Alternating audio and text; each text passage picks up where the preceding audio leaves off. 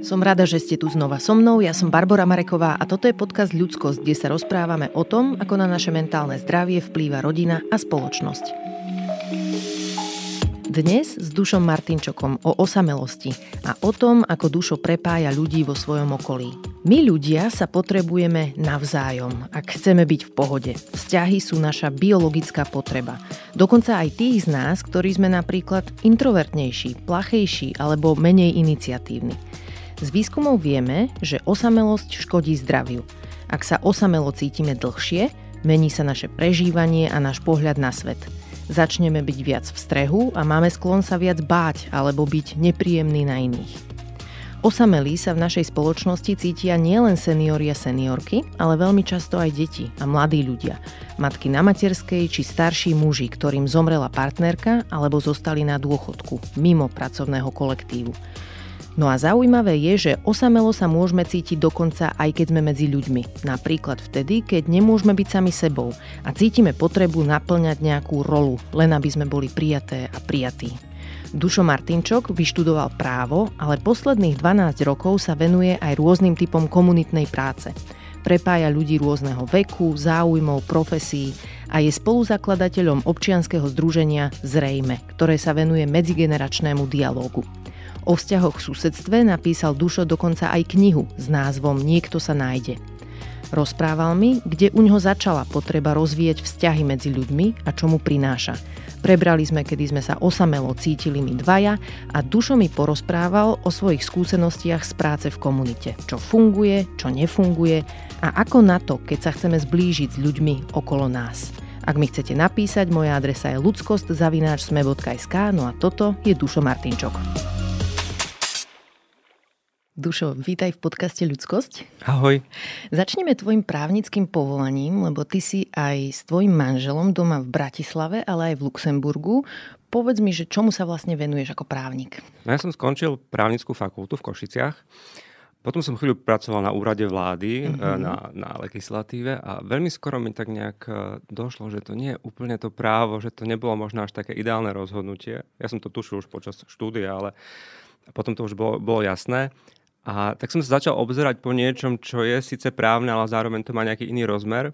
A došlo mi do cesty v roku 2004 také, že právnik lingvista sa volá tá pozícia. Mm-hmm. A to je vlastne právnik, ktorý pracuje pre Európsku inštitúciu, v mojom prípade Európsky súdny dvor a prekladá právne texty. To znamená, mm-hmm. čokoľvek súdny dvor vyprodukuje, tak musí byť disponibilné vo všetkých jazykoch Európskej únie, aj v Slovenčine. No a ja som bol ten, aj budem ten, ktorý to, ktorý to prekladá do Slovenčiny. A čím ťa toto lákalo viac ako to právo samotné? Jazyky asi. Mňa mm-hmm. bavili veľmi jazyky. Zároveň mám takú trošku introvertnejšiu povahu, mm-hmm. čiže taký ten akože právnik, ktorý by bol na nejakých schôdzach alebo by bol stále v nejakom kontakte medzi ľudskom, to nebola úplne moja, moja predstava ale zase taký právnik, ktorý je, je zatvorený v nejakej, v nejakej miestnosti a tam pracuje sám s textom, tak to sa mi veľmi páčilo. Takže preto. Teraz som mierne zmetená a rovno ti aj položím otázku, že ako si sa teda dostal od tejto práce k práci v komunite a s ľuďmi? Samého ma to zaujíma, že ako sa to vlastne stalo. Lebo naozaj ja sa, ja sa podpisujem po to, že som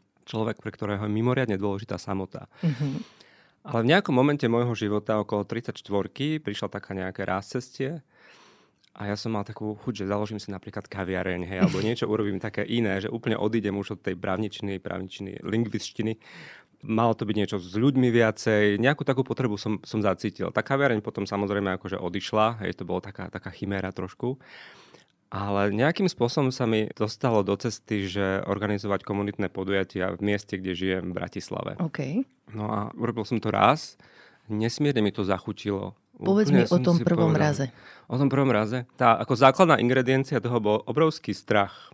Hej? A to je ako podľa mňa všetci máme, keď ideme mimo svojej komfortnej zóny, mimo svojho nejakého privátneho, vstupujeme do, do verejného priestoru v akomkoľvek mm-hmm. slova zmysle, s tým, že tam chceme napríklad niečo ponúknuť alebo niečo zorganizovať, tak je to hrozne taký ten strach, že, že budeš na smiech a že, že jednoducho, že to, že to nevíde a že, že si ľudia budú ťukať na čelo. Ale ja som mal potrebu, ktorá vyšla najmä teraz z domových schodzí u nás v dome, mm-hmm. ktoré boli veľmi také odsudzené, chladné a až, až by som povedal, že nepriateľské. Že mal som pocit, že my potrebujeme do toho verejného priestoru, ktorým bol v našom prípade vnútroblok, u nás v starom meste Bratislava, výsť tam a skúsiť nejakým spôsobom inak spolu komunikovať, vychádzať. vychádzať mm-hmm. hej.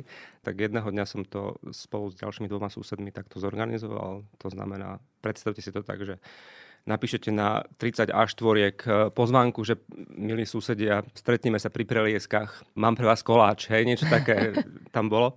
Tak sme to tak ako urobili, vylepili sme tie oznamy. Pamätám si doteraz, ako, ako kráčam dole tými schodmi s tým slivkovým koláčom. Ktorý si napiekol? Ktorý som upiekol. Wow. Veľmi dobrá maková bublanina, môžem e, na záver dať e, recept. Veľmi jednoduchá. Ako tam teda kráčam, úplne fakt ten strach bol veľký a aká bola potom tá radosť, hej, keď som zase sa vracal domov, majú za sebou ten zážitok, že jednoducho, že ľudia sú hladní. Nielen po makovom koláči, ale po stretávaní sa, potom aby boli spolu, potom aby sa mohli opýtať na to, že ako sa voláte a, a máte, máte perfektne už trikovaný sveter, to ste si robila sama. Proste, Hej. aby tam boli takéto nejaké ľudské interakcie. Kto tam vlastne prišiel na to stretnutie, toto prvé? Veľmi pestrá a zaujímavá zmes e, rôznorodých ľudí, vekovo, sociálne, akokoľvek. Pamätám si, že tam bola to sa písal v roku 2011, čiže mm-hmm. už je to trošku história, 2010 dokonca bola tam jedna staršia pani učiteľka, ktorá celý čas proste iba bola že, že nadšená, nadšená, nadšená, chcela napísať o tom do. Potom tam boli mamy s deťmi, taký prirodzený, prirodzený možno segment uh, ľudí, ktorí majú tú potrebu nejakým spôsobom sa viacej socializovať v mieste, kde bývajú. Boli tam uh, dvaja psičkári, myslím, ktorí akože to tak ako chytili po ceste so svojimi psami. A tak bolo nás asi 25 na tom prvom stretnutí. Toto bude tebe znieť asi ako banálna otázka, ale spýtam sa ju, lebo je dôležitá. Prečo podľa teba na domovej schôdzi býva tenzná atmosféra a potom, keď ľudí pozveš von na takéto neformálne stretnutie, tak to zrazu funguje? Lebo sú to tí istí ľudia. Čo je iné? Ja som si to u nás nejakým spôsobom na túto otázku odpovedal tak, a neviem, či je to správna odpoveď, ale mne sedela, že my sme sa nepoznali na tej domovej schôdzi. Hej. Tam boli proste nahnevaní ľudia, na veľmi chladnej, slabo osvetlenej chodbe. Bola tam zima, bol tam prievan, nedalo sa tam sedieť, nikto nikoho nepoznal. Ľudia zvyšovali hlasy, v reakcii na to boli opäť zvyšované hlasy. Ako v takomto niečom, v takomto prostredí vôbec môžeme nejakým spôsobom akože diskutovať, uh, vieš.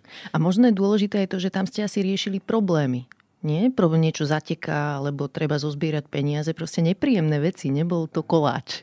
Máš pravdu. Hej, samozrejme, samozrejme, že to je, to je dôležitý, dôležitý element toho celého. Hej. Ako to potom pokračovalo v tom vašom vnútrobloku? Čo ste tam ďalej organizovali? Potom mňa to úplne očarilo, to, že to je možné, hej, že toto je možné a zároveň ten fakt, ako som už spomínal, že to nie je niečo, čo ja som si vybajil hlavu, ale že to je naozaj potreba. Uh-huh. Že to je diera na trhu. ale fakt, to bola úplná diera na trhu. Tak som do toho úplne išiel. Ja som v tom období vlastne mal taký, že nejaký typ neplateného voľna, myslím. Uh-huh. Hej, že som bol vlastne taký slobodný v tom. Tak som proste vymýšľal, hej, že čo by, sa tam, čo by sa tam dalo. A otázka hlavná bola, že že ako ľudí, ako zaiste by boli spolu nejakým spôsobom, mm-hmm. komfortným, príjemným spôsobom. Hej, tak sme skúšali všetko možné od Dali sme tam také, že blší trh sme si urobili. Pozvali sme si kapely, aj babkové divadlo, skúšali sme knižné kluby a čo ti napadne, to sme, to sme jednoducho vyskúšali. Niečo fungovalo, niečo menej ale zo žiadneho z tých podujatí som neodišiel ako keby sklamaný. Inak mm-hmm. to, to s tou introverciou, čo sme hovorili na začiatku, introvertnosťou mojou, tak s tým súvisí aj fakt, že to bolo strašne ťažké pre mňa, hej, to pripraviť hej. a dať to dokopy a ísť tam. To bolo úplne, som cítil proste odstredivú silu, hej, ktorá ma držala, že zase musíme, hej, že, ale zároveň tam bola nejaká časť mňa, ktorá potom veľmi túžila. Hej. Je to veľmi zaujímavý taký paradox. A povedz mi ešte o takých, že praktických veciach. Vždycky mm. si to organizoval a inicioval ty, alebo postupne ste sa začali nejako striedať v tom vnútrobloku, prípadne kto platil za tie veci, ktoré ste tam potrebovali, kto kúpil koláč alebo ingrediencie naň a tak ďalej. Asi by som to nikdy nezačal, že sám. Hej. To je podľa mňa aj dobrý tip pre ľudí, ktorí by mali chuť do niečoho takého ísť, že proste nájsť si nejakých spojencov, spojenky v dome. Hej. My sme boli traja, No a tak sme to tak akože robili, potom tí dvaja trošku tak odišli, ja som tam ale zostal, ale ja už som bol naštartovaný, takže už to už ako nevadilo. Ale postupne sa samozrejme, že ľudia pridávali a pokiaľ sa pýtaš na financie, tak e, najprv to nejakým spôsobom išlo z mojho vrecka, potom sme tam mali aj takú nejakú kasničku, kde ľudia pohádzali nejaké drobné. Mm-hmm. A potom sme si vytvorili občianske združenie, to už sme boli takí, že, že sme to chceli robiť naozaj tak vážne. A potom už prišli aj nejaké granty a takéto podobné uh-huh. podpory. Super. A spýtam sa ťa rovno už v tejto prvej časti nášho rozhovoru, ako vnímali susedia to, že si gay a že máš manžela? Lebo keď v tom dome boli aj možno starší ľudia, ktorí nie sú s touto témou úplne zoznámení, môžu mať rôzne predsudky, ako na vás reagovali? Pre mňa bolo toto, že, že dôležitá vec, hej, že mňa úplne nezaujímalo také, že ísť tam do toho verejného priestoru ako niekto, kto nie som. Je, že ja som tam naozaj chcel ísť so všetkým, kým som. Bolo to mňa, veľmi pre mňa dôležité, že, že mám pocit, že každý máme právo byť akceptovaný v celej svojej pestrosti. A ja som teda tie svoje všetky farby chcel tam akože mať so sebou. Hej? Takže ja som sa nikdy nestránil rozhovorom na túto tému, hej, mm-hmm. že ponúkal som to v, v konverzáciách aj na dvore, ale potom som si povedal, že poďme do toho také trošku udrieť viacej.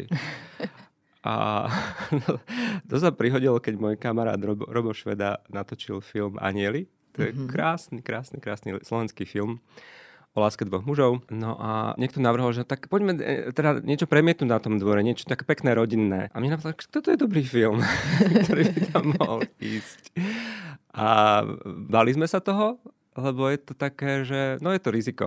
Hej, že máš strach No ale ten film je tak pekný, je tak jemný, že, že, že očaril si myslím. Ľudí, ktorí okay. tam boli, tak, tak sa im to veľmi páčilo a, a toto bol presne ten spôsob, že potom tam bol ten robot, ten režisér, ktorý sa rozprával s ľuďmi, ktorí tam, ktorí tam sedeli po filme, uh-huh. hovoril im, čo, čo ho inšpirovalo, ako to natočil a tá, tá téma bola zrazu tak akože veľmi pevne spätá s tým projektom. A čo potom hovorili ľudia, alebo čo sa pýtali po tom filme, ak si pamätáš? Také tie klasické otázky, vieš, keď uh, stretneš niekoho, koho skúsenosť alebo život je úplne diametrálne odlišný od tvojho, tak také tie, tie základné, že mm-hmm. ako to to typické, že kedy si to o sebe zistil, hej, také okay. akože až, no. Ale ako je to v poriadku, ja to, ja to akceptujem. Iný spôsob, ako sa k sebe, k sebe približiť, neexistuje, len ak, že sa budeme pýtať, hej, hej. nejakým spôsobom. Že nejakú trpezlivosť asi to áno, aj vyžaduje. Áno, áno, áno, áno. OK, a je ešte z tohto obdobia, keď ste sa stretávali ako susedia, susedky na dvore, nejaký príbeh alebo interakcia, na ktorú tak v dobrom spomínaš? Uh, hej, jedna je, pre mňa sú dva ako parametre alebo, alebo také dve momenty, kedy si poviem, že sa dobre cítim v nejakom priestore, kde bývam. A tam v tom, v tom na tom vnútrobloku, teda v tom vnútrobloku, kde sme bývali, ja už tam teraz nebývam, tak tam som si to definoval, že to je vtedy, keď moja plachta sa suší na tom, eh, na šnúre, na prádlo vo vnútroboku, okay. vieš. Že, a to bol taký ten moment, že, eh, že som bol konfrontovaný s veľkým strachom, že máme tu síce tieto sušiaky a tieto, tieto šnúry na prádlo, ale nemôžeme ich používať, vraveli mi mnohí, lebo veď nám to zoberú. Že vám to niekto ukradne, nie, tie veci, čo tam ukradne, sú. No a, my, a neukradne. A my sme začali t- túto akože plachtovú revolúciu. Hej, že, vlastne, tie, že sme to tam akože začali, začali vešať. A to je jeden moment. A druhý moment ešte ti poviem je, že pre mňa je to prádlo a ešte keď má niekto moje kľúče z toho prostredia, kde žijem. Hej, že hej. niekto má kľúče, keď som na dovolenka a tak ďalej, tak to bol tiež taký akože milník, že moja suseda dostala od mňa kľúče. Perfektne. A ja od nej. Veľmi sa mi páčila aj storka o stacionári pre seniorov, ktorú ste zachytili spolu s pani Táňou Sedlákovou v knižke s názvom Záhrebská. Povedz mi teraz tento príbeh. Prečo si sa vlastne zoznámil s ľuďmi v tomto stacionári? To bolo zaujímavé z hľadiska takého môjho vlastného sledovania toho, čo si myslím o starobe, o starnutí, o svojom vlastnom starnutí a, a smrti. Lebo keď som hovoril o tom našom vnútrobloku, ktorý je taký pekný zelený, tak on mal ešte vlastne v sebe ešte jeden dvorček ako keby integrovaný, hej? že to bol ako taký dvorček na dvore. Uh-huh. A e, ten dvorček bol ohraničený zeleným plotom a za zeleným plotom sa tak akože pohybovali veľmi pomaly starší ľudia. My sme to, ja som to veľmi neriešil, že čo tam asi robia. Predpokladal som, že á, nejaký, to bude nejaký domov pre seniorov.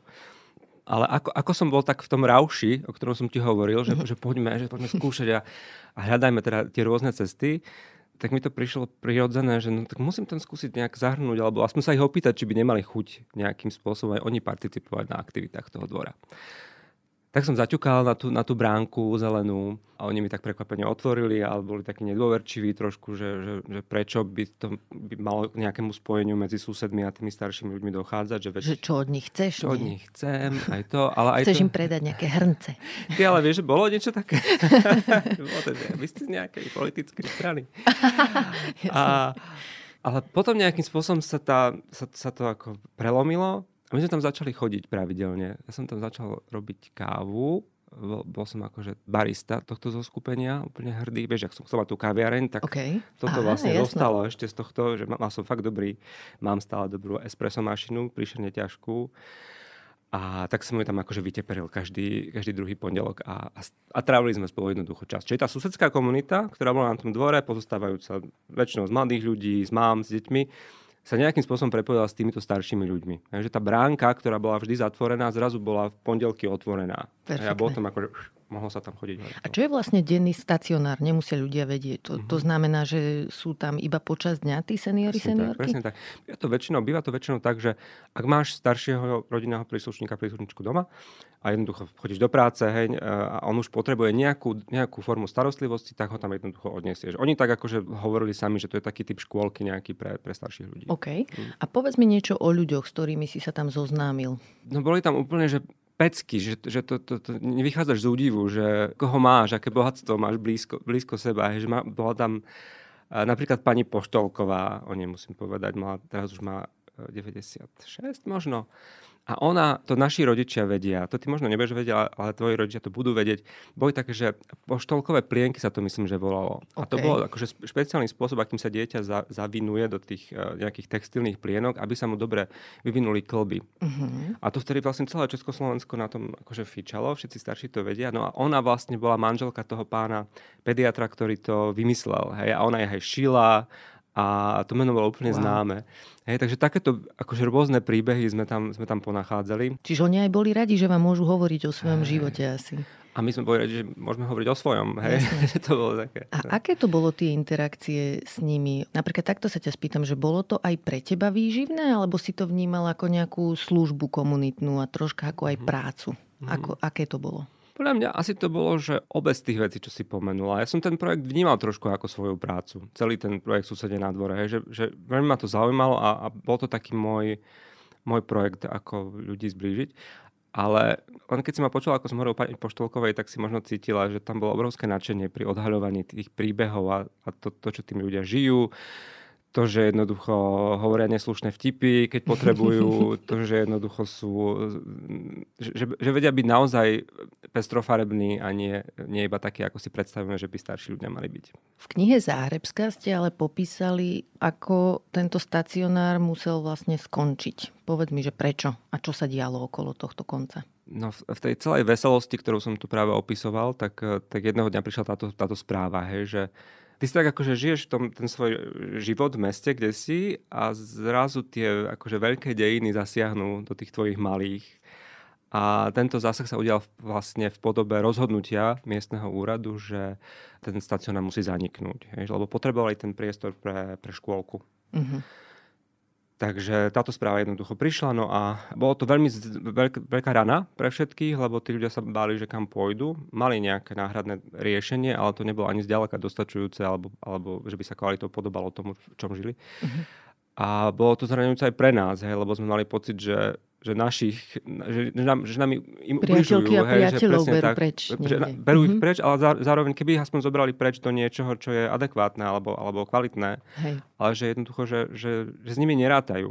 Hej, že sú pre nich neviditeľní. Dobre, a oni sa nejako ozývali, tí seniori, seniorky? Skúšali zabojovať za ten stacionár? Ale áno, to bolo presne to spojenie nejakých, ne, nejakých našich síl. Možno oni sami by nezabojovali, možno ani my bez nich by sme to nedali, ale tak nejakým spôsobom tam vznikla nejaká dobrá synergia, že sme, si, že sme jednoducho začalo to tým, že, že nie a skončilo to tým, že sme maľovali transparenty spolu a, a, a išli sme protestovať na radnicu. OK, a ako to potom dopadlo? Dopadlo to tak, že, že sa nám to nepodarilo uchrániť. Že mm. tento príbeh vlastne sa, sa, sa končí tak, že ten stacionár zanikol. Hej. Ale v knihe Záhrebská máte vlastne v závere pasáž, kde hovoríte, že máte v pláne vytvoriť nejaký náhradný projekt. Toto sa podarilo? Do istej miery áno. My sme vlastne chceli, aby ten eh, stacionár nejakým spôsobom ďalej žil a tak sme si vlastne nejakým spôsobom zrátali svoje možnosti a sily a vytvorili sme taký projekt potulného medzigeneračného kultúrneho centra, ktorý sa volá, že stanica Záhreb.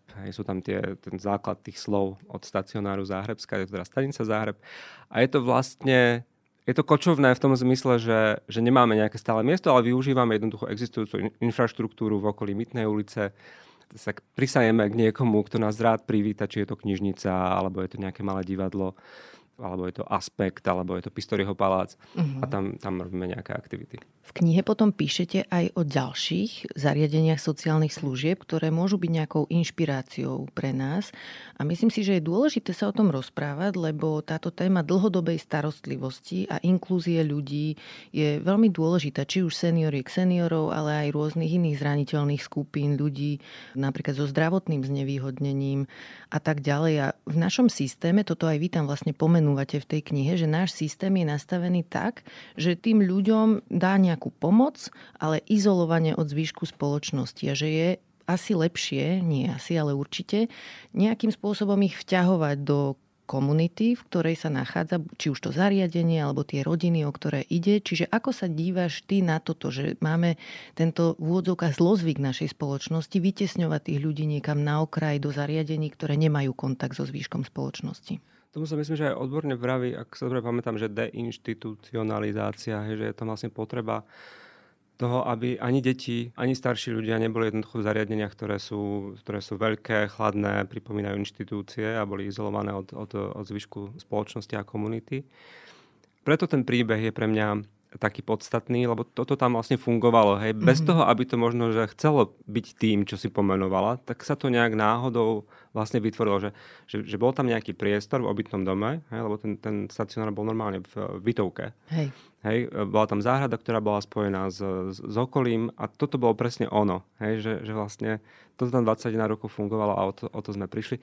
A ja ja verím, že, že sa k tomu budeme stále viac vracať. Uh-huh. Uh-huh. Ono to vlastne pomáha asi aj nám, nie? Nám všetkým, ktorí sme potom v kontakte s ľuďmi, ktorí sú možno v niečom iní ako my. Ja si napríklad vybavujem jednu takú vec, ktorá môže pôsobiť veľmi pozitívne na nás všetkých, že Vidíme jednoducho, že aj keby sme sa dostali niekedy do ťažkosti, tak to neznamená pre nás koniec sveta. Jednoducho ďalej fungujeme spolu s našimi susedkami, susedmi, s blížnymi. Jednoducho je nám ďalej dobre, hej, že aj tie ťažkosti, ktoré život môže priniesť, alebo starobu, alebo nejaké ochorenie, alebo čokoľvek, tak to neznamená koniec sveta. Znamená to len nejaké prispôsobenie sa novej situácii a vzťahy môžeme mať ďalej veľmi kvalitné, môžeme byť súčasťou tejto spoločnosti.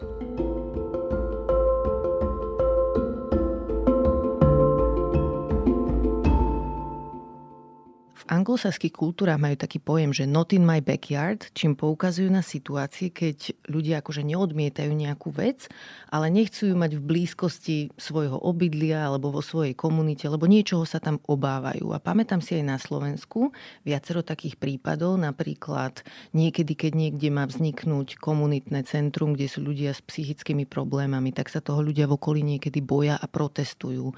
Alebo Všimla som si aj jeden taký prípad, kde chceli zriadiť, myslím, že samozpráva hospic a okolie protestovalo s tým, že asi sa odtiaľ budú vynášať rakvy, keďže ide o záver života a nechcú, aby ich deti videli rakvy, že by to pre nich bolo nejaké negatívne. Čiže ďalšie sú to také príklady zaujímavé toho, že máme potrebu jednoducho vyčleňovať ľudí na okraj.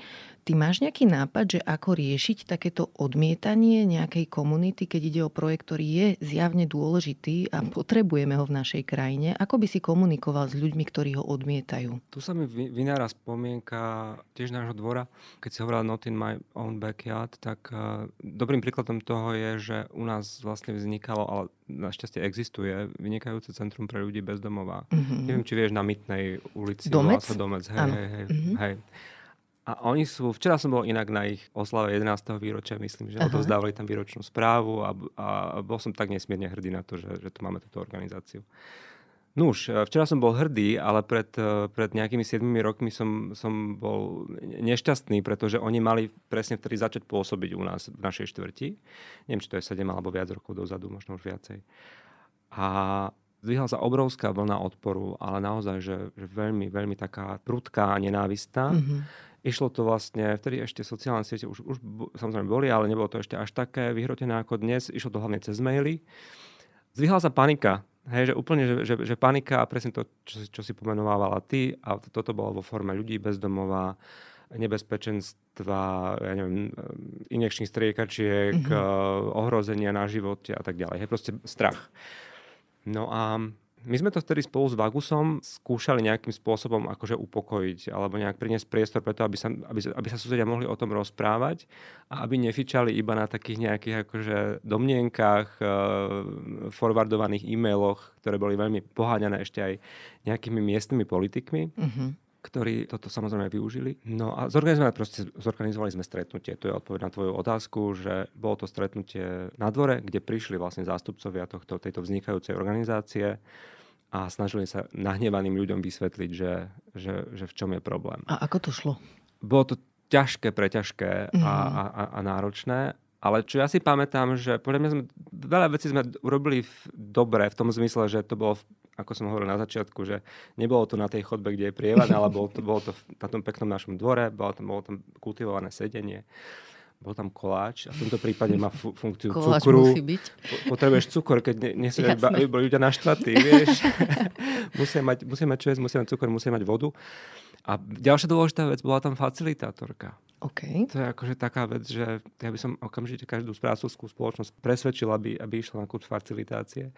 Bola tam pani facilitátorka, ktorá, ktorá si vypýtala vlastne od všetkých mandát na začiatku, že bude niekým, kto bude sprostredkovávať tie, tie informácie a že proste vytvorila ten taký pocit nejakého bezpečia. A bolo to ťažké, bolo to veľmi ťažké, lebo tie, tie emócie boli vyhrotené, ale, ale podľa mňa to zafungovalo. Ja si myslím, že ľudia sa napriek tomu akože upokojili a hlavne mali pocit, že to nie je o nás bez nás, hej, že tam niekto, kto s nimi je ochotný neustále rozprávať a vysvetľovať im, že o, o čo ide.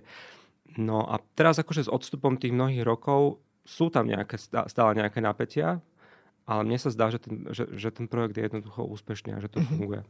Čoho sa vlastne tí ľudia obávali a akým spôsobom ste adresovali potom tie obavy, aby sa troška viac otvorili možno takémuto nápadu? Boli tam, ja si pamätám, moja najobľúbenejšia obava bola, že nám dramaticky klesnú ceny nehnuteľností. Na čo som sa aj celkom tešil, že to bude tak, ale bohužiaľ to nestalo práve naopak.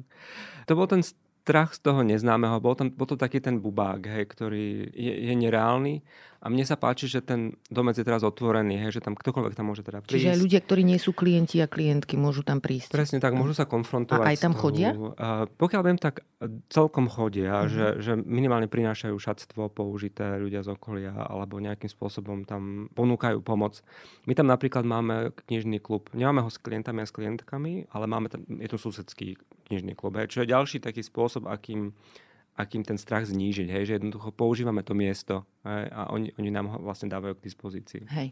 Z toho, čo hovoríš, mi toto príde ako ďalší taký príklad toho, že prečo je veľmi dôležité zaoberať sa emóciami ľudí. Že nezačať pri nejakých zmenách tohto typu okamžite nejak argumentovať a len oponovať alebo ich obviňovať z nejakých zlých úmyslov alebo sebeckosti, ale vypočuť si najprv tie obavy, aby sme vedeli, že na čo vlastne reagovať, že čo oni riešia a či náhodou niektoré tie obavy, keby boli opodstatnené, či by nešlo riešiť spolu, lebo môžu byť aj také veci, ktoré budú problematické, ale mať vopred nejaký taký contingency plan, nejaký spôsob, akým k tomu budeme pristupovať, možno môže tieto emócie hnevu alebo strachu nejako uvoľniť. A ešte druhá vec mi napadá, že my ľudia si myslíme, že ako sme strašne racionálni, že my dospelí, hej, že máme veci pod kontrolou a sme odvážni, racionálni, ale nie, my sme ustráchané bytosti, furt niečo riešime, máme svoje úzkosti a je dobre sa tým zaoberať, lebo napríklad aj hnev je veľmi často len prezlečený strach. Keď si to príjmeme a uvedomujeme si to, tak dokážeme ten strach nejak adresovať. A je to úplne legitímne sa zaoberať našimi obavami, našim strachom.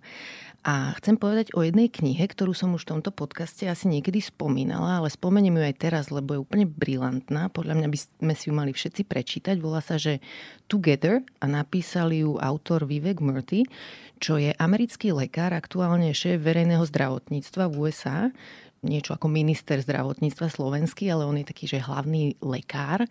A tento pán vlastne skúmal osamelosť, Konkrétne to, že aký má osamelosť vplyv na naše mentálne zdravie, ale aj na naše fyzické zdravie. A on zistil, že zlý, šokujúce, nie?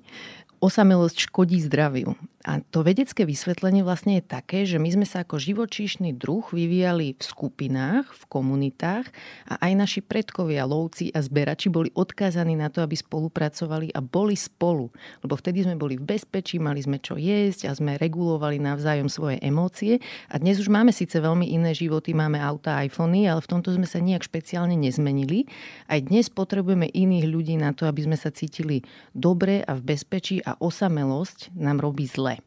A tento pán Murty prirovnáva pocit osamelosti k smedu alebo k hladu. On vlastne hovorí, že je to úplne normálna fyziologická vec, ktorá nám niečo hovorí, je to prirodzený jav a vlastne tak ako keď sme hladní alebo smední, tak cítime, že musím sa nájsť, potrebujem jedlo alebo vodu, tak v prípade osamelosti cítime, že potrebujeme prítomnosť iných ľudí.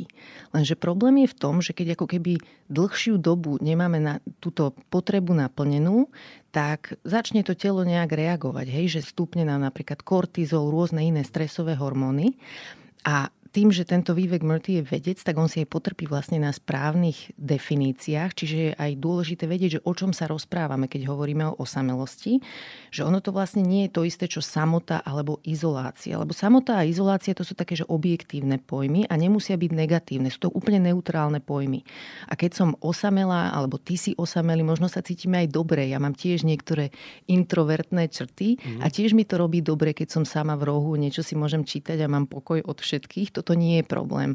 Ale problém je osamelosť, čo je vlastne subjektívny pojem a ten znamená, že cítime subjektívne, že máme málo kontaktu s inými ľuďmi alebo že kvalita tých prepojení nie je dosť dobrá, hlboká, vyživujúca. Jasné.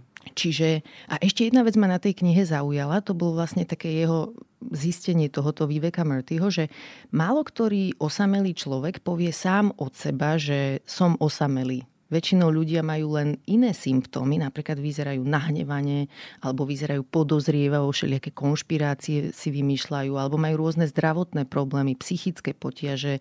Niekedy to prejde vyslovene až do depresie, dlhodobá osamelosť.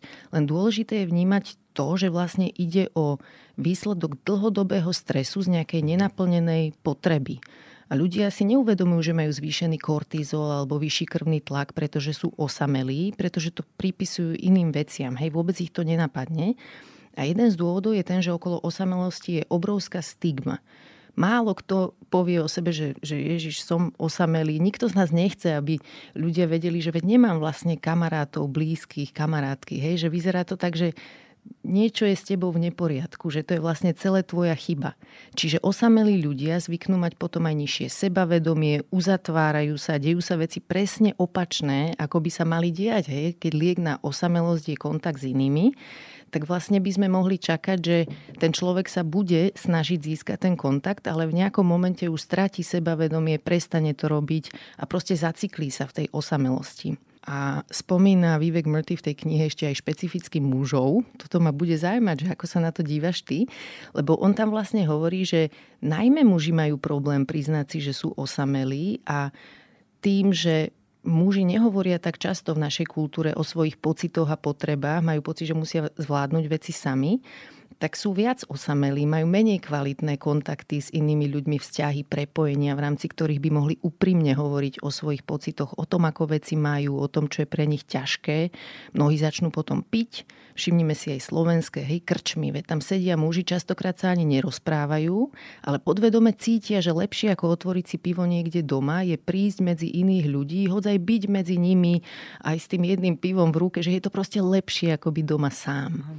Čiže ma zaujíma, ako to vnímaš ty, mužov a osamelosť. Hm, to je dobrá otázka. Vieš, čo mne napadá v súvislosti s týmto, napadajú mi naše knižné kluby. Sám na to nemám úplne presnú odpoveď, ale viem, že, že knižné kluby, ja som členom troch, sú, sú ženskou záležitosťou. A wow. stále sa nad tým, nad tým zamýšľam a, a neviem, čím to presne je. Mám teóriu, a nerad by som nejak zovšeobecňoval ale mám pocit, že je to presne to, čoho si sa ty trošku dotkla, hej, že jednoducho, keď hovoríš o knižke, keď hovoríš o nejakom príbehu, ktorý je plný strachov a nejakých akože emócií a, a, a častokrát, keď hovoríme o knihách, tak hovoríme cez seba, hej, cez hej. svoje vlastné zážitky a cez, cez to, čo sme my sami prežili tak ako keby mám pocit, že to muži nie veľmi radi robia. Mm-hmm. Hej, že, že ako keby ich to nejakým spôsobom dostávalo do takej, takej nekomfortnej situácie.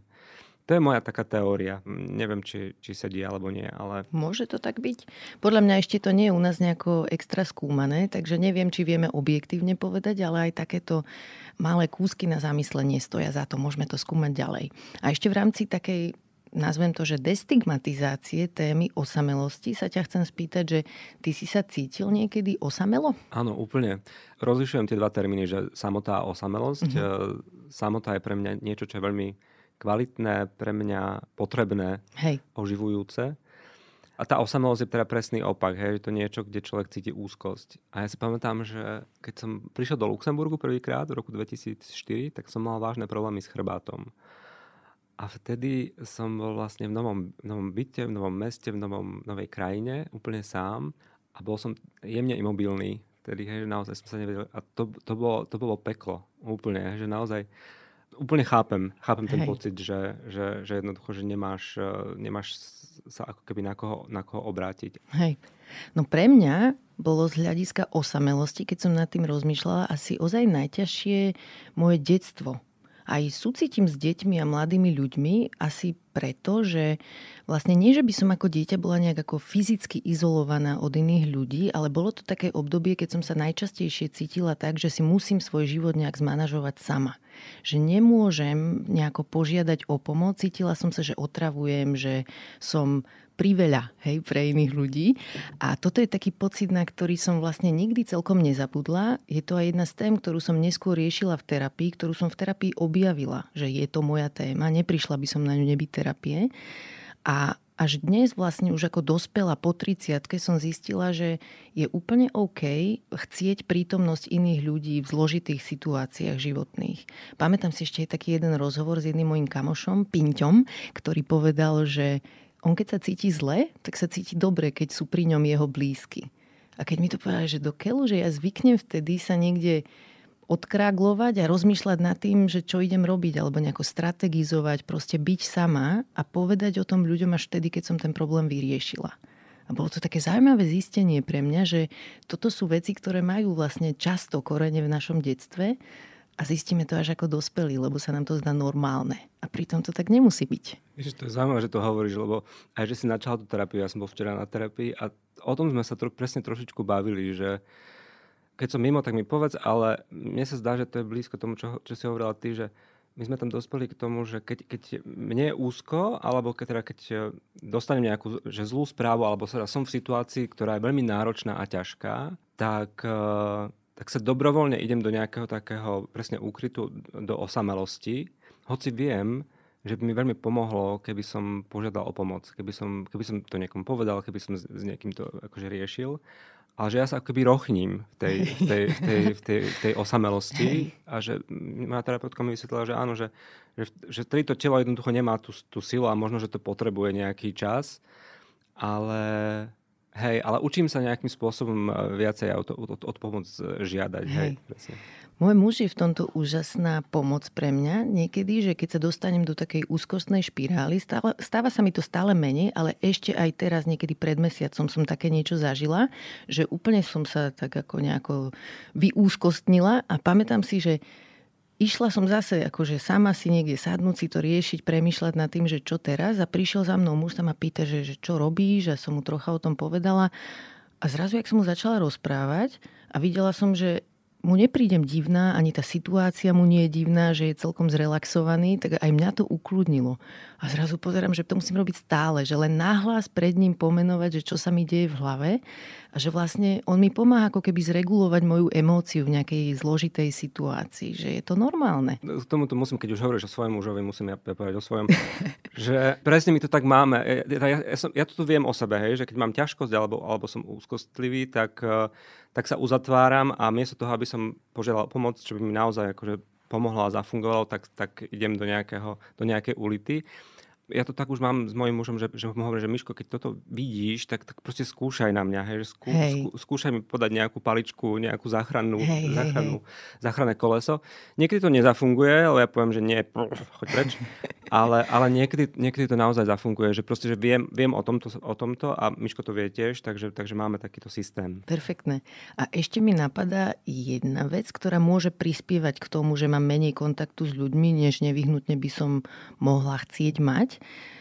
Aj dnes sa mi stáva, že mám niekedy problém nadviazať kontakt s inými ľuďmi. Aj keď chcem, že napríklad teraz ty, hej, si ma pozval na krst tvojej knihy, o ktorej sa ešte budeme rozprávať a videla som v tej pozvánke aj mená fajn ľudí, ktorí tam budú. Hovorím si, že wow, že tých by som rada možno spoznala, ale potom som sa hneď začala cykliť, že ale keď tam pôjdem, tak vlastne osobne ich nepoznám a budem asi sama v rohu a teraz ja neviem, čo tam pôjdem, bude to trapné, tak asi nejdem. A potom, ale šla by som a nejdem a, a teraz neviem, hej. toto je niečo, čo sa mi stáva relatívne bežne, že aj by som niekde šla, ale zároveň ma niečo ťaha od toho preč. Máš aj ty také pocity a čo s nimi robíš, keď to tak máš? Úplne. Včera som to presne riešil, keď som išiel na tú spomínanú oslavu eh, Vagusu, občianského združenia Vagus. Mal som tam ísť kamoškou, ale ona odriekla, tak som chcel odrieť, odrieť aj ja, ale potom nejaká sila ma jednoducho k tomu dotiahla, nejaká taká zodpovednosť asi. A bol som rád, že som tam, že som tam jednoducho. Ako, nakoniec to vždy tak, vždy tak dopadne, hej, to máš aj ty takú skúsenosť. Ano, Nepochybne, ano. že si napokon rada, určite budeš rada, že budeš aj na mojom krste, keď prídeš. A, že, že to tak nejakým spôsobom opadne, ale ja hovorím, že, že je dobré sa nejakým spôsobom tak akože že počúvať a, a nerobiť si z toho zase nejaký bič na seba, hej, že hej. musím tam ísť, lebo, alebo že, že je to neodvolateľné. Jednoducho naozaj skúsiť e, tie svoje pocity rozanalizovať a, mm-hmm. a rozhodnúť sa slobodne. Prípadne aj odísť skôr, keď náhodou to stretnutie nie je úplne také, že je príjemné. Ako máme možnosť prísť, mhm. prekonať mm-hmm. sa troška a keď to náhodou nebude ono, tak odísť niekedy v strede. Aj Presne to sa tak. dá.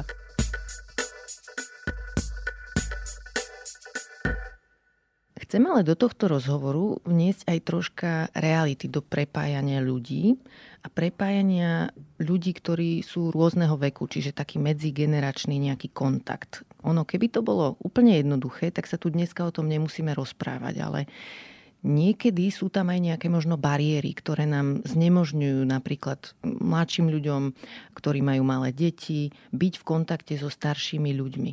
Stretávaš sa aj s takýmto niečím? Alebo identifikuješ takéto nejaké problémy v tej tvojej komunitnej práci? Áno, ja som mal na začiatku pocit, keď som začal robiť susedov na dvore, že musia byť všetci šťastní a že musia spolu všetci komunikovať a tak ďalej. A tejto ilúzie som sa veľmi rýchlo zbavil a mávam potrebu, aj keď, aj keď vidím napríklad nejaký akože, problém alebo nejakého, dajme tomu, staršieho človeka, ktorý, ktorému vadí, hej, môže to proste môže niekomu aj prekážať, hej, keď zrazu pod oknami má výrvar, hej, že zrazu sa tam jednoducho dejú veci, tak e, snažím sa o ten kontakt, hej, že, že, že viem, že to nebude fungovať e, prostredníctvom e-mailov alebo prostredníctvom telefonátom, potrebujem tam ten očný kontakt a keď jeden druhý nefunguje, tak, tak to potom nechám tak. Uh-huh. Mne sa páčilo, keď si v úvode hovoril o tom, že keď už teda máš mať nejaké kontakty s inými ľuďmi, tak tam chceš byť sám sebou, s celou svojou identitou, so všetkými časťami, ktoré v sebe máš. A mne toto príde veľmi dôležité. Ja mám napríklad niekedy obavu pri starších ľuďoch, že že či to, čo som, je pre nich ako keby good enough, hej? že či nemajú úplne iné nejaké témy, ktoré považujú za dôležité a keď niečo poviem, či to nebude pre nich odveci, či nebudem nejaká, ja neviem čo, feministka alebo volačo, hej, pri nejakých rodových témach. Nehovorím, že musíme zachádzať okamžite do hlbokých tém, ale môže sa stať aj pri povrchnejších témach, že proste poviem čosi, čo pre starších ľudí nemusí byť priateľné. A ja mám pocit, že také skutočne výživné interakcie sú vtedy, keď nemusíme byť v strehu pri ľuďoch. Že proste môžem byť taká, aká som. Čiže jeden z problémov pri ako keby tom medzigeneračnom kontakte môže byť aj tento, že jednoducho obávame sa, že či nebudeme musieť byť celú dobu v strehu a či to nebude únavné. Ako to vnímaš? Mm. Môže byť. Ja som si v istom momente pre seba definoval takú vetu, že nemôžem chcieť od každého všetko. Mm-hmm. Mám mnohých aj starších priateľov, priateľky, pri ktorých narážam. Hej, že, že ja, ja prichádzam so všetkým, e, čím som, ale viem, že jednoducho niektoré témy už nemôžem otvárať, alebo okay. nechcem. Hej, že pokiaľ chcem ten vzťah mať a chcem ho nejakým spôsobom zachrániť, tak už jednoducho nejdem do do feminizmu. Hej, alebo... A ako sa rozhoduje, že ktorý vzťah ti ešte za to stojí a ktorý je už príliš zaťažujúci a nechceš v ňom pokračovať? To je dobrá otázka. No tak to, to ti povie telo. Hej. mám taký jeden akože bývalý vzťah, kde to, to narazenie hodnôt bolo tak dramatické, že už to proste nejde. Hej, že naozaj, že nejaké tie základné hodnoty všetci máme a, a vieme, že, že, že, že ich prekročením alebo nerešpektovaním to už jednoducho nemôže fungovať. Mm-hmm. Poviem príklad, hej, budem veľmi konkrétny. Mám kamarátku u nás v tom vnútrobloku, kde som pôsobil. A ona má 86 rokov a potrebovala tým, že sa aj zle chodí, tak um, mala stiažený prístup k svojmu kontajneru, hej, ktorý bol na druhej strane nášho vnútrobloku. A ja som im ponúkol, však používaj ten náš. Ten je, ten je vlastne pri tebe bližšie, hoci k tebe nepatrí, hej, nie, to, nemáš od neho kľúčik a tak ďalej, ale môžeš ho používať. A dal som jej ten kľúčik no a, a spôsobilo to strašný škandál a, a strašnú nevraživosť u, u niektorých mojich susedov, aj u jednej mojej takej kamarátky.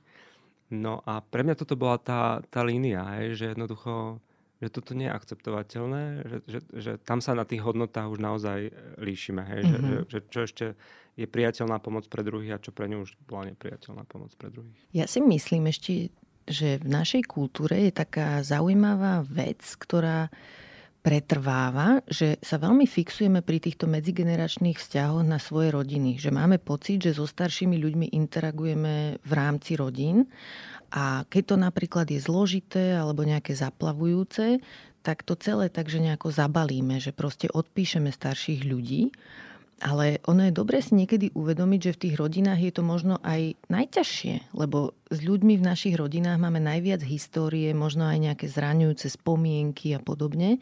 A niekedy je možno lepšie troška skúsiť z toho vystúpiť a mať kontakty s inými staršími ľuďmi, lebo napríklad 70-ročná suseda, s ktorou mám príjemné stretnutia, ako ty hovoríš, hej, že susedia na dvore, tak sa s ňou dá mať príjemné konverzácie, pričom napríklad starý rodič alebo rodič v rovnakom veku môže byť príliš zaplavujúci. Že páči sa mi myšlienka niečoho takého ako, ako chosen family, hej? že také, že ľudia, ktorých si vyberáme do svojho života a ktorí nás vedia obohatiť a aj to, čo si ty povedal, že nečakať od všetkých všetko, ale vytiahnuť si z rôznych ľudí a im niečo dávať, že si tu tak ako žiť viacej spolu, nefixovať sa len na to pokrvné.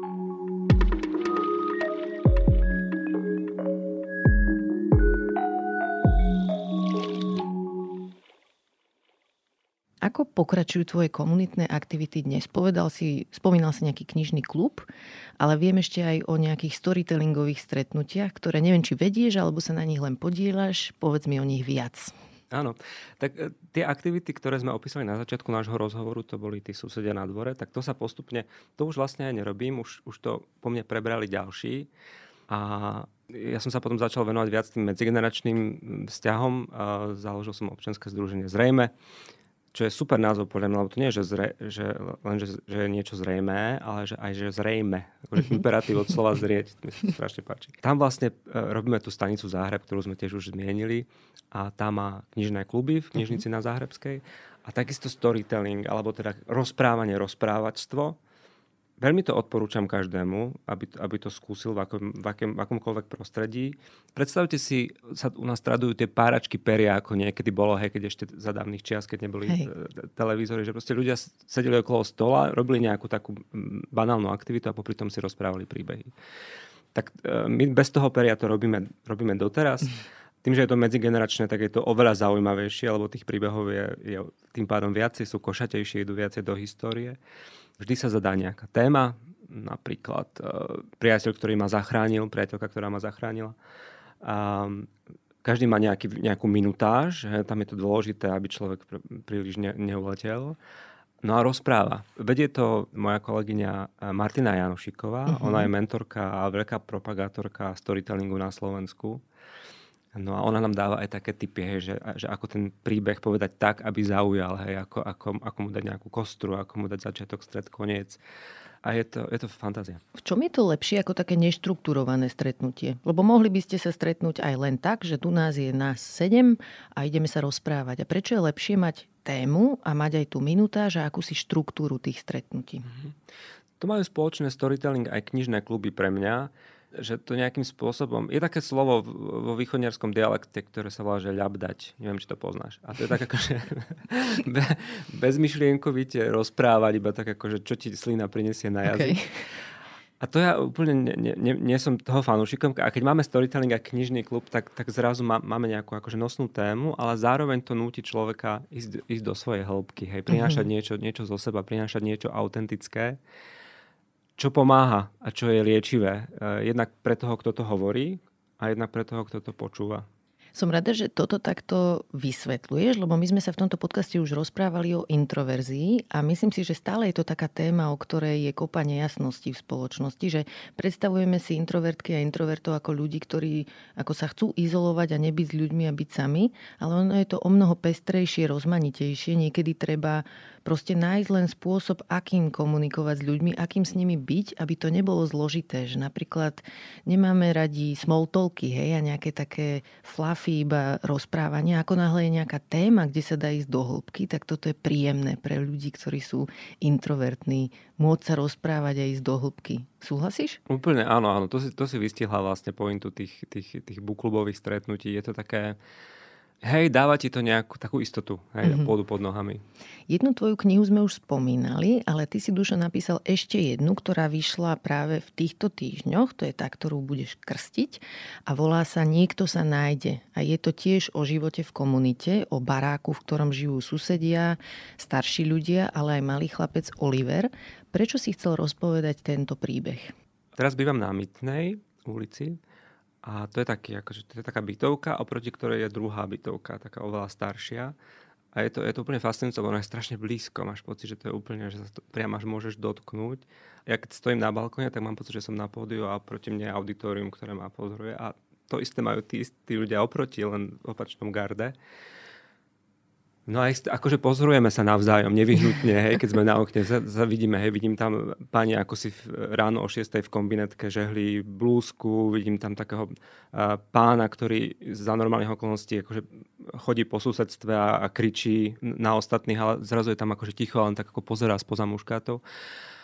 A je to pre mňa úplne fascinujúce a mám proste chuť tak akože zrolovať uh, tú fasádu toho domu ako, ako, ako vrch uh, zo sardinkovej konzervy. Mm-hmm a, a, poz, a pozerať sa na to a chápať to, to viacej a, a, a skúmať to. Tak to bol asi taký ten, taký ten motív pre, pre písanie tej knihy, že, že dať dole tú fasádu a, a pozrieť sa na tie, na tie životy. To je podľa mňa úplne že najfascinujúcejšia vec na svete, že sme toľký na takom malom priestore, Hej. že nás delí proste tak, takýto múr, ktorý má 25 cm, že počujeme proste svoje, svoje kýchnutia, svoje kričanie, svoje milovanie, všetko a potom, keď vidíme z tých, e, do tých chodeb, tak sme zrazu, máme nejakú tú fasádu a sme zrazu cudzí ľudia. Hej, že toto, túto dynamiku som nejak chcel e, Hej, podchytiť. Aj sa ti to podarilo. A v tomto príbehu si mal postavu staršieho muža geja. Čiže ty chceš povedať nebodaj, že toto už existovalo aj pred 50 rokmi? zdá, sa, zdá sa, že to tu s nami bolo stále. Hej, áno, to je postava Samuela, môj, môj obľúbený, moja obľúbená postava fascinuje ma to úplne to, že ja, ja vždy to mám tak, že, že som bol otvorený, pokiaľ ide o, moj, o moju nejakú identitu, čokoľvek to už, to už je. Ale stále rozmýšľam nad, nad staršími ľuďmi, ktorí nemali ten luxus, že, že, by, že by jednoducho fungovali v spoločnosti, kde to, kde to už je ako keby možné a ktorí to museli so sebou niesť ako niečo, čo je, čo je tajné. Mm-hmm. No a preto som napísal ten príbeh o Samuelovi a aj som sa snažil mu nejakým spôsobom dopriať nájsť spôsob, akým, akým to už tajné nebude. Hej? Že, že on, on, to, on to v sebe má, drží a ani to nevie, ale jednoducho chce to proste povedať svetu. Ano. Narazí na niekoho, komu to, komu to rozpovie. Hej. Páčilo sa mi, že to nebol mladý chlapec, ale starší človek. A aj mám potrebu povedať, že je u nás jedna taká výskumnička a autorka, ktorá sa volá pani Jana Jablonická ze Zulova, ktorá zmapovala príbeh Imricha Matiáša, jedného z prvých LGBT aktivistov u nás a ten tu robil hustý aktivizmus ešte v 50. rokoch minulého storočia, čo je veľmi zaujímavé, lebo niek- niektorí ľudia dnes vykresľujú túto tému ako nejakú novinku, niečo, čo k nám ide zo západu, ako niečo, čo tu nebolo. A pritom ono to tu bolo vlastne vždy. Len sme to nevideli, nebolo možné o tom rozprávať a teraz už to možné je, tak to je skvelé. To je super, že o ňom hovoríš, on, je, on bol fakt hustý, ak vravíš, lebo toto je, e, bola výstava, výstava vlastne o jeho živote, v, ja si veľmi vážim, že to bolo v priestoroch Múzea mesta Bratislavy. Mm-hmm A, a to bolo neuveriteľné, hej, že proste ten pán v tom, v tom v kontexte, v akom bol, proste išiel úplne natvrdo, hovoril veci tak, ako sú. Mm-hmm. Mi sa mi to páči. Povedz mi ešte o tvojom vzťahu. Kde ste sa s partnerom spoznali, čomu sa venuje on a ako sa vám tu žije? Miško je Košičan rovnako ako ja, ale my sme dvaja Košičania, ktorí museli prísť do Bratislavy, aby sa stretli. Tu sme sa zoznámili v Bratislave, náš spoločný kamarát Laco nás, nás zoznámil. A sme spolu vlastne 10 rokov sme manželia. Uh-huh. To, to bolo pre mňa... Nejakým spôsobom sme dos, dospeli k tomu, tomu momentu, že sme zistili, že to je pre nás dôležitá hodnota. Je, že úplne chápem a, a rozumiem, že pre mnohých nie je, ale, ale pre nás um, tá verejná deklarácia v prítomnosti našich najbližších mala zmysel, mala význam. No a tak sme sa vzali vlastne v Luxemburgu a teraz sa tam vlastne vraciame. A keď som rozmýšľal, že prečo sa tam vraciame, tak to je vlastne jeden z tých dôvodov, že že keď eh, žiješ v štáte, ktorý ti takýmto spôsobom vyjadruje svoj rešpekt, tak je to iný pocit. Mm-hmm. Hej, že je to, je to super. Je to, je to niečo, Aké to tam je? Aký je to pocit ísť po uliciach v Luxemburgu a tam byť? V čom je to iné ako na Slovensku mm-hmm. pre teba pocitovo? Pokiaľ ide o tie ulice, tak to je, to je asi to isté. Hej, zase mm-hmm. veď Bratislava je, je, je v tomto veľmi fajn. Si Čiže myslím. cítiš sa v pohode, keď idete za ruku s manželom, hej, v Bratislave? Nie, nechodíme za ruku. Prečo? Um, my, nie sme ten, ten typ úplne, okay. uh, ten typ uh, vzťahu. Mišo to nemá veľmi, veľmi rád. Ja som taký dotýkavý, on zase nie, tak, tak, to, tak, to, tak nevedeme, ne, nevodíme sa za ruku, ale ne, nechcem tvrdiť, že v Bratislave by mi to prišlo úplne bezpečné. To by som sa asi aj mal, mal obavy. Mm-hmm. Hej, keď o tom takto rozprávam, tak áno, je to tak. Hej, že v Bratislave by som ho asi za ruku ne, nechytil, ale v Luxemburgu bez problémov. Hej, že tam už len, no veď, vieš, tam akože premiér je, má manžela, hej, mm-hmm. tak, tak to už je úplne iný, iný kontext, iný, iný narratív, hej, hej. V, v akom sa po, pohybuješ.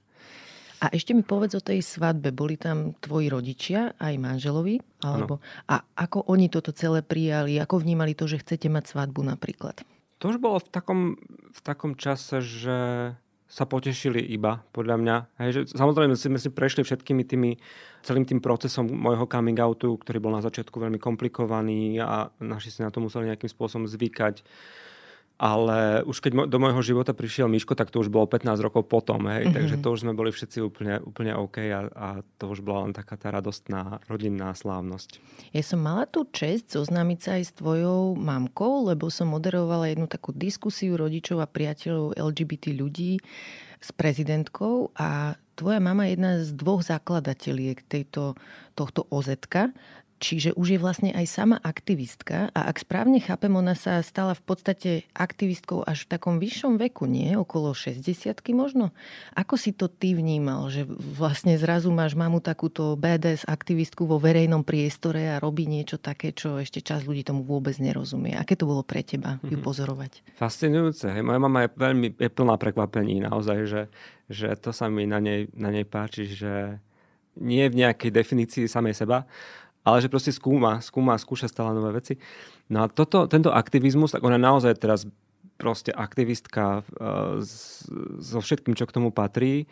A celý tento projekt, to je vlastne Združenie rodičov a priateľov LGBT ľudí, môžete si ich nájsť samozrejme na, na internete, môžete sa k ním pridať, ak, máte, ak nás niekto počúvate, kto máte LGBT dieťa a máte pocit, že, máte, že potrebujete podporu, že potrebujete o tom komunikovať, alebo že chcete pridať ruku k dielu, tak určite sa im ozvite. No a toto celé vzniklo, to bola jedna z tých pozitívnych um, výsledkov pandémie, hej, že celé sa to tak narodilo na, na jej začiatku a potom moja mama e, spolu so mnou a ďalšie máme, máme s ich deťmi sme sa stretávali online a v takomto úplne že medzigeneračnom kvasení vzniklo, vzniklo toto občianske združenie. Celé to začalo vlastne listom, ktorý bol adresovaný poslancom Národnej rady. Takže toto je taký akože medzigeneračný podnik, hej, musím povedať. A Perfektne. darí sa im dobre. Uh-huh. Skôr v tomto rozhovore si spomínal terapiu, čiže máš skúsenosti s terapiou. Chcem sa ťa spýtať aj na tie, lebo to je podcast o mentálnom zdraví a vidím, že ľuďom to pomáha, keď tu hovoríme o terapii. Zaujíma ma, že v akej fáze života si ty šiel na terapiu, s čím si tam prišiel a ako ti pomohla? Ja si to pamätám, že úplne, že presne, že čo bol ten spúšťač, lebo uvažoval som nad tým nedávno a to bolo myslím, nejakých 8 alebo 9 rokov dozadu, my sme mali s mojim mužom hádku. A hádali sme sa, myslím, že to bolo o, o deťoch. Ja, ja by som chcel mať deti, Miško nie. A nejak sme nevedeli tam nájsť akože strednú, strednú cestu. Ja som bol úplne roztrpčený. A môj muž, hoci odo mňa o dosť mladší, tak mal taký akože výborný nápad vtedy, keď sme sa hádali, že, že ešte, že ne, už to nikam nevedie toto, že skúsme vlastne každý ísť do svojej izby a napísať si, že čo, čo cítime alebo čo, v čom je problém, mm-hmm. jednoducho napís, napísať to na papier a potom si sa k tomu môžeme vrátiť. Čo mi prišlo ako veľmi, teraz spätne akože veľmi šikovné. A ja som si napísal hej, taký akože list samému sebe vtedy, hej, že, čo, že v čom spočíva to moje, to moje roztrpčenie a tak ďalej. A potom na ďalší deň som si ho čítal a to bolo, že to bol úplný hejt na, na mňa samého. Wow. Vieš, že, úplne som, že, že som strašne škaredým, zlým jazykom som sa som sa sám so sebou rozprával. Mm-hmm. A toto ma teda fakt vydesilo. Že som, si, keď som to videl takto na papieri, že ja sa takto, takto sa nerozprávam akože s nikým, ani, ani, ani s nepriateľom. Počkaj, ale ako to z tých detí a z e, konfliktu o tom, či ich mať, prešlo do nejakého hejtu voči tebe? V čom spočíval ten mm-hmm. hejt? Neviem, no proste to bolo na, na, na konci, že, že proste, že ty nič, ty nič nezvládaš, ty nič nedávaš, hej, že, mm-hmm. že, že ešte, aj, ešte ani toto nevieš nejakým spôsobom vyjadriť svoje. Jednoducho bolo to úplne obrátené na, na, nakoniec voči mne, že, hej. že sa mi nedarí, že za to môžem ja, že je to moja chyba, že neviem komunikovať akože svoje potreby, mm-hmm. čokoľvek, hej, všetko tam proste bolo. No a to bol moment, keď som si povedal, aha, tak toto je ten moment dušo, kedy treba ísť za niekým a porozprávať sa o tom.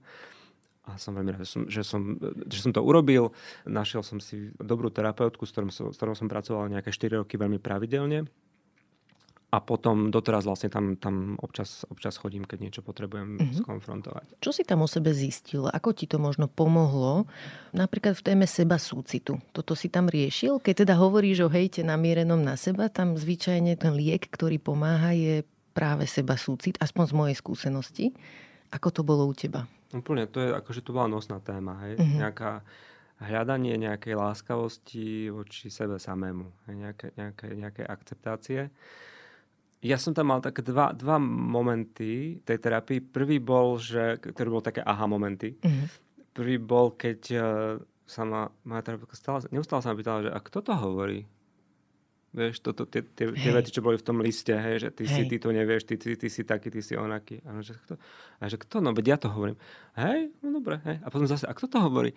A ja som toto zrazu, toto spochybnenie, ja som si uvedomil, že to sú tie, tie hlasy, ten nejaký vnútorný kritik, nazvime to akokoľvek. Áno. Že to je proste niečo, čo nám ide, hej, čo, čo nám evolúcia jednoducho dala, dala domysle do hlavy. Uh, nejakým spôsobom to tam jednoducho je a že mojou úlohou, môžem to tak nazvať, je získavať od toho nejaký odstup. Akože vnímať to, mať to, vedieť, že to tam je, vnímať svoju, svoj, svoj hnev, svoj strach, závisť, všetko ostatné. Sadnúť si s tým na čaj, ako by povedal mm-hmm. jeden buddhistický učiteľ. Hej. To, to, to, to, toto bola pointa a toto bol vlastne výsledok tej terapie, že už vlastne si viem sadnúť na čaj so svojimi negatívnymi emóciami. Som za to veľmi vďačný. Mm-hmm. Toto mi pripomína takú časť z mojej terapie, keď tiež s týmto vnútorným kritikom som sa tam stretla, alebo som si ho uvedomila vďaka terapeutke. A ona vlastne mi pomohla sa na to začať dívať tak, že prečo tam je ten kritik, že o čomu ide a ono, keď si to dostatočne dlho rozoberáš, aspoň v mojom prípade to tak bolo, tak on je vlastne tiež nejaký ustráchaný hlas, ktorý sa ťa snaží chrániť. Hej? Že keď ti povie, že Ježiš hrozný si a nechod tam, tak sa ťa snaží napríklad chrániť pred tým, že sa strápniš pred ľuďmi, keď niekam pôjdeš a, a budeš tam s nimi. Ale keď už to vidíš, že vlastne ten hlas sa ťa snaží pred niečím chrániť, môžeš si to racionálne potom rozobrať, že či je ozaj tá situácia nebezpečná, či tam naozaj nechceš ísť a byť pred tými ľuďmi a, a niečo povedať napríklad. Takže hej, toto je, to je perfektné odhalenie z terapie aj pre mňa. Úplne. A ešte ti poviem, možno jeden tip pre, pre poslucháčov na jednu, že super, super typ meditácie, ktorá s týmto pracuje, hej, s týmito rôznymi našimi, našimi emóciami a s tým, s tým získaním jemného odstupu od nich. Hej, hej. A z toho, že si ich môžeme akože posadiť vedľa seba na ten čaj. Tá meditácia sa volá RAIN. Možno, možno niektorí ju poznáte a prepačte, že, že, že budem používať anglické slova. Ale je to o tom, že, že ani to nemusíme nazvať meditácia, jednoducho len také akože posedenie si sám so sebou. Ak vás zachváti nejaká taká akože prudká negatívna emócia, dajme tomu, že vás niekto nahnevá, alebo na vás niekto nakričí, alebo máte pocit, že vás niekto ponížil, nerešpektoval, tak je dobre si proste s tým, s tým sadnúť a prejsť, si týmto rejnom. A slovo R znamená po anglicky, že um, recognize, teda akože uvedomiť si tú emóciu. Mm-hmm. Napríklad niekto, niekto mi povedal, že som že mám postupujúce kúty, hej, alebo že, som, že vyzerám staro. Hej, tak, tak kúty teraz... to akože vlasy, hej, áno, že áno, hej. do plešiny zachádzajú. Okay. A povedal to nejakým takým, že škaredým tónom. Tak teraz uh, recognize je to, že si uvedomím tú emociu, ktorú cítim a to je, dajme tomu, hnev. Mm-hmm. Hej. Allow, to je to A v slove rain, to je, že, že necháš tú emóciu byť tam. Hej, že si cítiš, že áno, teraz sa hnevám. Teraz, teraz je tu so mnou tento hnev. A, a ja mu to dovolím. Že nezápasíš proti Nezápa- nemu, nie, ale hej. ho vypočuješ, necháš ho tak. Nechám ho, ho tak. Je tu mm-hmm. so mnou, je tu so mnou ten, mm-hmm. ten, ten hnev. Potom I, to je investigate a to je vlastne akože takéto pátranie, hľadanie, skúmanie, že čo to so mnou robí. Hej? Napríklad, že kde to cítim, kde je ten, kde, kde je ten hnev. A napríklad ja ho mám častokrát na vrchnej strane žalúdka alebo mm-hmm. ho mhm. mám v pleciach. Hej? Tak teraz akože ísť tam a prípadne sa aj spýtať, a to je to, čo si hovorila ty, že zhovárať sa s tou emóciou nejakým spôsobom, alebo sa, sa nejakým spôsobom na ňu tak akože pozerať a pýtať sa jej, že, že, že čo potrebuješ, dajme tomu, tomu hej. pocitu, hej, že čo, čo teraz potrebuješ. A mne často vybehne také, že potrebujem byť videný. A a posledné je Enko, stále hovoríme teda Rain, prvé bolo Recognize, druhé bolo Allow, tretie Investigate, posledné uh, Enko je Nourish, alebo vyživiť niečo. Mm-hmm. Hej, niečo. A to je, to je vlastne mo- moment, kedy sa toho miesta, ktoré nás tlačí, tak sa ho dotkneme rukami a dáme mu takú nejakú podporu. Tak mne toto, že vždy, vždy pomôže a zaberie. Perfektné. To je taký akože tip a to si aj nájdete. Ďakujem, že si sa s nami podelil o tento typ. Možno, že ho niektorí ľudia aj využijú. Um, keď sme sa bavili skôr, spomínal si taký fenomén, že ľudia počas tých rokov, ktoré robíš komunitnú prácu, asi aj v kontakte s ľuďmi a mnohým to pomáha, našli pre teba takú škatulku, že, že dobrý duško si to nazval. Veľmi ma to zaujalo, pretože ty si nejak naznačil, že to vnímaš ako problém. Tak mi povedz, že prečo je to podľa teba problém? Hej, no ja keď robím svoju prácu komunitnú, tak, tak väčšinou je to robím v takej tej, tej polohe, že prinášame nejakú snahu o nejaké porozumenie, o nejaký kontakt, o, nejakú, o to, aby ľudia spolu komunikovali. Dokonca aj niekedy poviem takým empateticky, že nie je trochu viacej lásky tu na, na tomto mieste. A to, to nevyhnutne zo sebou prináša, hej, takú nejakú, taký nejaký obraz toho, kto to prináša, že to je taký nejaký, že dobrý človek. A stáva sa mi to, že mi to niektorí ľudia ako hovoria, aj, aj ma tak ako majú uh, niekde uloženého.